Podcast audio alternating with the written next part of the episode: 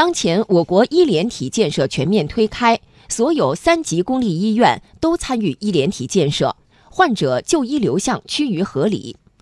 所谓医联体，是指医院之间打破行政性组织架构的约束，开展医院之间广泛且密切的联合与医疗协作，成为一个医疗的命运共同体。据国家卫健委统计，去年全国医疗机构双向转诊患者一千九百三十八万例次，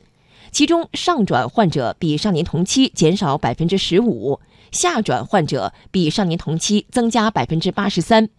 百分之七十五的医疗机构实现医联体内检查检验结果互认，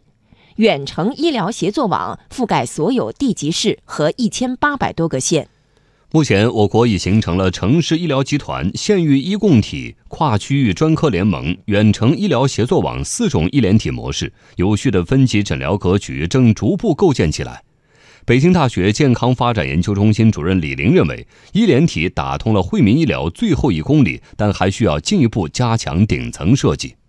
医联体确实是今年蓬勃的在推广，那么它一定能够缓解我们看病无序这样的一个状态，但是可能要解决看病难和贵以及乱这个问题啊啊，还需要时间。理想的状态，我觉得首先国家的顶层设计是大数据信息化，国家应该建全国的健康大数据的中心，把所有的信息要打通了。然后顶级医院，比如北京的这些顶级医院，它应该成为国家的医疗中心，也就是说。他真正待在这，不是说他把医生送下去就能解决问题，而是他待在这，所有的疑难杂症在网上就瞬时的可以送到他那。那这个病人他待在家门口，数据在跑，他没有跑，那当然他就愿意待在家门口了。这我觉得是未来的这样理想模式，而我们国家是完全有希望实现这样的一个模式的。